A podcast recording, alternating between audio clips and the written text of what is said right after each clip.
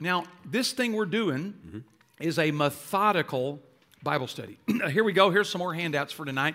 We actually have some new ones. I wasn't satisfied with the way the other one looked.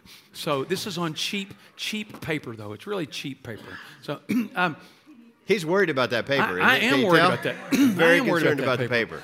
I don't know I told why. you, I'm a, I'm a, I'm a, Yes, you can definitely journalize on that paper. I'm a paper and a pen snob. I'll admit it. I'll admit I'm a paper and pen snob. I just ugh. I don't even use this stuff. This is 20 pounds. It's ridiculous. It's not worth anything. But if Anyway, you're journalizing, you can do you- that. Oh, he did get me on that, didn't he?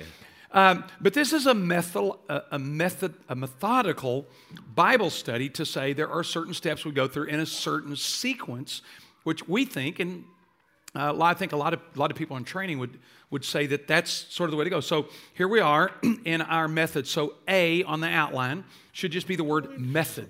That's what we're dealing with. Okay. So number one under method, again, in this this is good review. Good review. What is the basic question we're attempting to answer?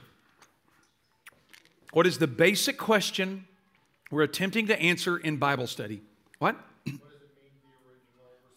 Yeah, what did it mean to the original reader? What did this text or this passage mean to the original reader? Not to us, not yet. Uh, this text wasn't written to us. It was written 2,000 years ago to real people at a real time, at the earliest, uh, real people at a real time in real circumstances. So, so we want to be certain every time we approach the Bible, we're approaching it with what did this mean to the original reader, which requires us then to take a methodical step on that matter. So, okay, now number two, the if we will, the four steps of Bible. So you can list them under there. So let's let's let's talk about it now. Number two, the four steps. What are they? Prayer, observation, interpretation, application. That's it. Prayer, observation, interpretation, and application. And we're learning we are, that in observation, typically where we're learning to work that will help us with our interpretation is that in that area there are usually two areas or um, I don't know the word here. Would you would you? There, there are two areas of study Categories. where categories that we typically have to operate in. You remember those those are? Those are? Historical, grammatical. Right. Historical or grammatical. Grammatical means there's a word you don't understand, or there's a phrase that is unfamiliar to you, or again, we're going to talk about tonight, there's a term, uh, for instance, when Paul says, Not that I've already obtained it, if you don't know what the antecedent to that indefinite pronoun is, you don't know what he's talking about. So that's a grammatic, those are grammatical. And then historical issues. We're going to, we're to talk about some of those later. So real quickly, you for those of you who've been able to use your iPhones and your, your smartphones and your tablets, are you able to get to some of those grammatical sources? Blue Letter Bible. Anybody use Yeah. Raise your hand if you're using Blue Letter Bible out there, right? Have you looked at BibleHub.com? okay, it's good. They work a little differently. Um, we'll say it again that on the resources specifically, that Blue Letter Bible on the app is probably faster and easier to use than BibleHub.com. think so. But BibleHub.com is probably a little bit more in depth when you go to on online. That'll be the way I do that. Yeah. So you're able to find some grammatical resources and had some luck with that, right? Good. Good. Keep going. And well, and remember that you know when you learn this grammatical stuff, it, you know, like me, I, I've had to go back at times in my life to say, wait a minute, do I remember what a what an adverb is? Do, do I remember what you know? Our problem is we speak the language, we just don't understand it, right? You know, we we can speak it, but we start talking about the direct object of a, of a verb or a preposition or a pronoun, uh, antecedent, or the, then we start, well, not sure. Well, those those all become Blue Letter Bible's done the work for you to know what it is. You may still have to go back to your old grammar book or, or some other text to look at to say, do I remember now how this operates and, and how it functions? Because this, again, is written in language that we have to understand the relationships. You know, one, one website we forgot to tell you about that I just realized when you said mm-hmm. that, Cliff, is Yeah. there are grammatical resources online Yes. that are good. Like Blue Blue Grammar, I think is the one that we ta- used last time. There's time. Monster Grammar too. Monster we, Grammar. we said Monster monster, Grammar. monster Grammar. Uh, Purdue University has um, uh, it's called OWL, O W L. I can't remember, but it's it's a it's, right. it's a free site. It's at Purdue University. Uh, it's called OWL, O W, and I can't remember what it stands for. But it's a site where you can. Um, It's a bird. Says it's a bird, yeah, big bird. I have one in my I have one in my backyard. Uh, that that this is why we never they never video us. You know, um, that that those resources are available. And of course, you can go to Barnes and Noble, and there are there are, you know very basic books on grammar and and syntax. Syntax. That's why that's not what the legislature is trying to pass. Ah, I'm, Yeah. I'm a town. S Y N T A X. Syntax is how these these uh, parts of speech and how clauses and and, and uh, matters operate together. And that and that's important. You know, to understand how an independent clause is related to a dependent clause. Those are just things that again help us to understand anything that's written, but particularly the Bible. So, okay, on B, we're going to talk a little bit about observation, and you got something here for us. All right, so we ended up last week with the video, right? Remember the gorilla? And, and we're watching about observation. Got another one for you, all right? Just, just, a, just a little reminder about why it's so important. So I'm going to put this up on the screen, and I want you to count the number of F's, the letter F, count the number of F's in this phrase. You got about 10 seconds. Nine, eight, get your way, seven, six, five, four, three, two, one. All right, punch your pencils down. Just kidding, you don't have pencils. All right, how many did you get? Three? Who- Who got five? Look at the word of. how many are there? Very good. Did you get seven? Well done. That's right. Wow, all right. So, who got four? Who got four? Three. Who got Yeah. three? yeah, yeah. All right. Y- y- You know, and you know what this teaches is this, and, and I know when we say the first step is observation, you, you probably think you're better at observing than you are. I, I tend to think I'm better at observing than I am. Observation is hard work. Observation takes persistence, it takes effort, and it takes carefulness. That's a great example, uh, Chris, for us. so, in this area of observation, we're, we're not saying it's simple or easy. It requires persistence, it requires effort, and it requires precision. So, you know, we- sometimes you'll read a verse too when you're in the midst of this, especially in the beginning, and nothing comes to mind. I mean, you're looking at Yeah. it like, I got nothing here, right? And so you just keep reading. Again, I got nothing. The persistence, that's the persistence he's talking about. And Yeah. read it. Maybe the goal is read it until something starts falling out on the page in front of you. You know, Yeah. you look for the, how many times should I read it? Keep reading it. You know, When, when you say that falling out of the page, let me read you what Martin Luther said, uh, the, the reformer. We just celebrated the Reformation. Uh, by the way, did y'all know today, uh, November 15th? Uh, I'm a plethora of knowledge here on You this. are a plethora. yeah, See, I told him that. no, no. uh, today, a hundred years ago today, Oswald Chambers died. Do you ever read his utmost, my utmost for his highest? He died a hundred years ago today, wow. November 15th, uh, 1917. And uh, so, but here, here, let me read you what Mark, when you said, read it till something falls out. Here's what Luther said I study my Bible as I gather apples. First, I shake the whole tree until the ripest might fall. Then I shake each limb, and when I've shaken each limb, I shake each branch, and then each twig, and then I look under each leaf. I shake the Bible as a whole, shaking the whole tree. It's this context. Then I shake every limb, that study book after book. Then I shake every branch, giving attention to the chapters and how they break and make sense. And then I shake every twig and a careful study of paragraphs, sentences, words, and their meanings. Such is his approach. To st- that's a good image, isn't it? Where we're, we're mm-hmm. shaking the big tree, then the limbs, then the twigs, then the leaves. And that's how we're learning to work with that.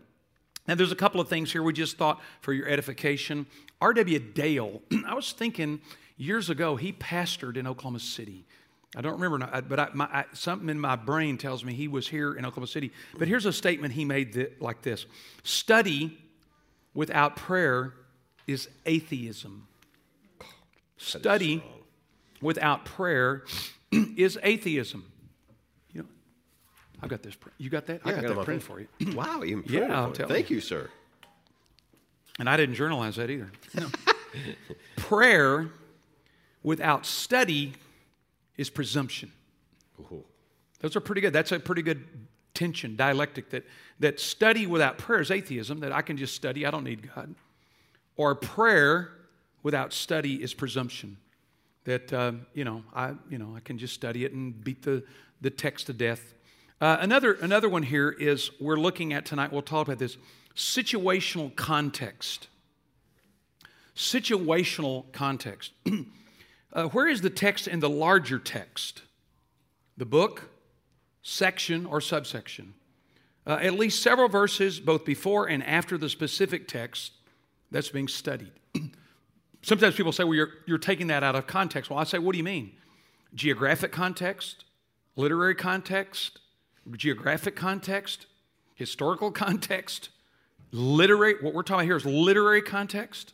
Where is it in the position of the book?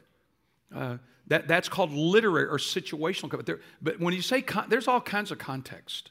I mean, uh, literary, geographic, historical, uh, uh, uh, all, all, all kinds of context. So we're looking at an attempt to try to start with kind of literary context.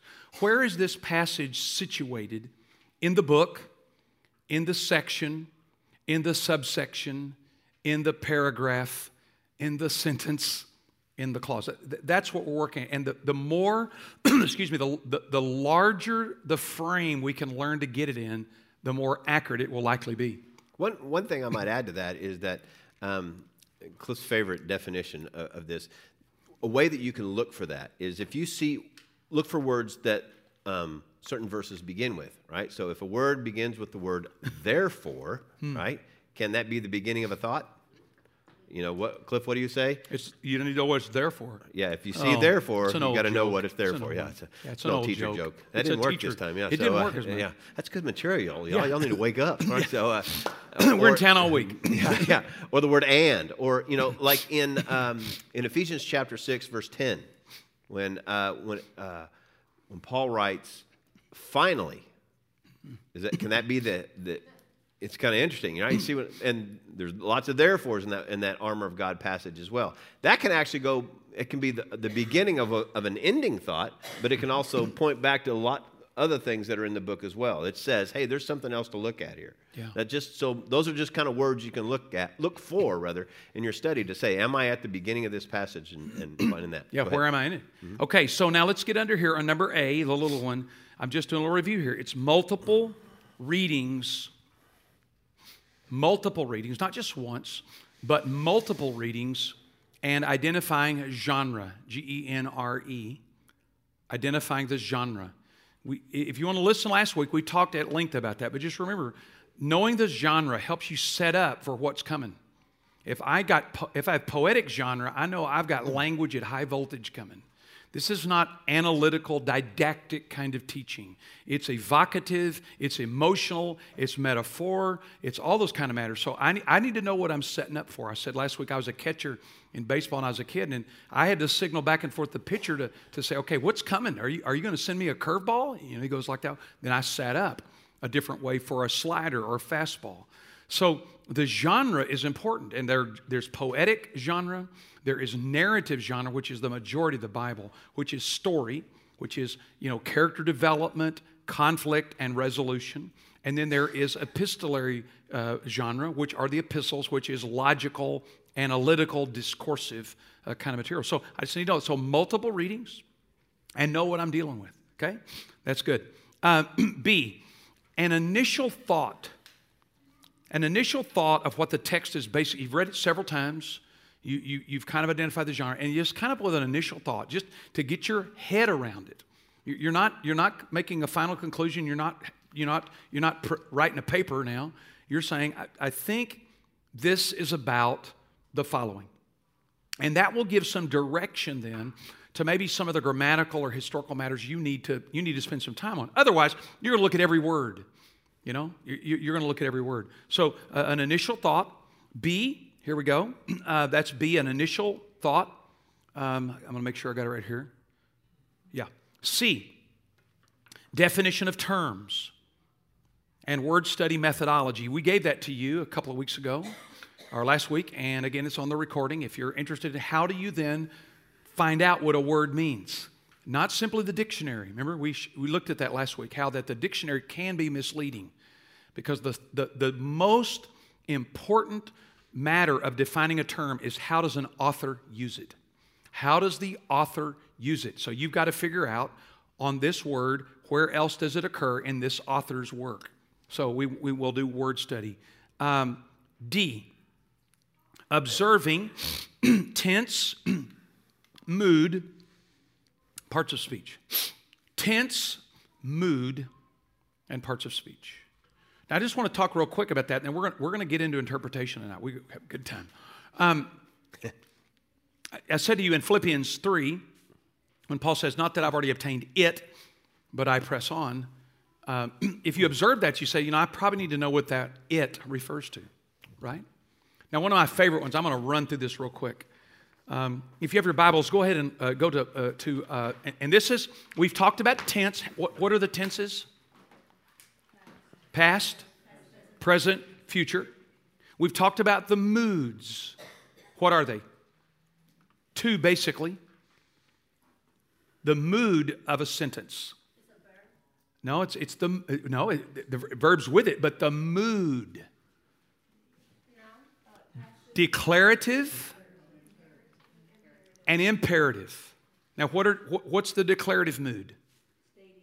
Stating. Facts. For God so loved the world that he gave his only begotten Son, that whoever believes, those, there's no command in that. It's all declarative. Now, this is again where we need to be alert to the language. Because I told you, I grew up in a church that thought that every verse was a command, which they're not. Okay? The majority of them are not, uh, which has several implications we'll look at tonight. Uh, so the, the, the declarative mood which declares, makes a statement of fact. Um, that's what it means. Or the imperative mood, which is the mood of command. Do this, don't do that. Um, Paul says, you know, I beseech, present your body a living sacrifice, holy acceptable. That's imperative. And then finally, uh, there's a little less of this in the New Testament, and you'll you'll see it generally uh, with the word might. There's the subjunctive mood. It's the mood of possibility. Romans 6 says, uh, We've been buried with him and raised with that we might walk in newness of life. It's subjunctive, it's not automatic, it's not conclusive, it's the mood of possibility. So when you see the word might, do this, you, you understand you've got the subjunctive now. So we want to be careful about that, want to be alert to that. So uh, we're uh, uh, uh, tense, mood, and then parts of speech. Okay? Parts of speech. I want to just share with you one real quick. I'm not going to go through the whole process here, but I think it, it, it illustrates this. In 1 Corinthians 11, in 1 Corinthians 11, oh, Chris got it. uh, this, these are the instructions about the Lord's Supper. And uh, Paul uh, goes into great detail in this entire section. I'm reading through it, you know. He says, I'm not happy about what you're doing, and I received of the Lord, you know, what it was that the Lord, uh, on, the, on the night of his uh, betrayal. And he goes to this, and as often as you drink the cup, you proclaim the Lord's death. What really caught my attention uh, was um, whoever eats the, verse 27, whoever drinks the cup and eats the bread of the Lord unworthily shall be guilty of the body and blood of the, of the Lord. Let a man examine himself to see if he eats the cup and drinks the, uh, or drinks the cup and eats the bread. For whoever eats and drinks eats judgment to himself. That kind of got my attention. I thought when I'm observing this, and I'm going to talk about part of speech, I think I want, there's a word in there I think I want to know. What is it? What, what word in there, if you were reading this along with me, verse 27, if you're observing and think, ah, there, there might be an important word here I need to know, huh? See it there in 27? Unworthy. Yeah. I think I want to know what that part of speech is. Wouldn't you? Because it says, whoever does this, what? What do they do to themselves? Huh? It's not good. they drink judgment to themselves. Okay? So I grew up in a church that apparently didn't know the parts of speech. Maybe you did too. Because it says right, whoever eats the cup, drink, uh, whoever eats the, or drinks the cup unworthy shall be guilty of the body. Let a man examine himself. So when you got ready to take communion when you were a kid or in your church, what did that mean? When it said examine yourself. Confession. Confession? Yeah. What, what else? What did it mean? Was it kind of scary? Turn the lights down. Somebody started ooh, playing the organ. You know, get real, get real uh, introspective. You know, have I, did I cuss today? Huh? Huh? Reconciliation. Reconciliation. But real introspective, wasn't it? Am I, am I not reconciled to someone? Yeah, that's not what it means. That's not what it means at all. In fact, this word here, read carefully, um, the word is unworthy or unworthily. Is that in your text there? You see that? Unworthily. What, what kind of word is ly? Huh? Adverb. Okay. Adverb. Who do adverbs modify? See, I, everybody's going, oh no, he's going to ask me a grammar question. Yeah. Adverbs modify verbs, right? So if this is an adverb, it is modifying how they're taking it, not who's taking it. My church interpreted it as an adjective my entire life. So if I was unworthy, I better not take it, right? That what you heard? Can't be that. It's an adverb. He ran quickly. How did he run? Quickly. What does the adverb modify? The noun, run. oh, the verb, yeah. what did I say? Noun? The verb. It modifies the verb, right? It doesn't modify who, it modifies how it was done. If, if this is an adverb, what Paul is saying is unworthily is how they're taking it. If you read the text carefully, you'll know. You know what's happening here?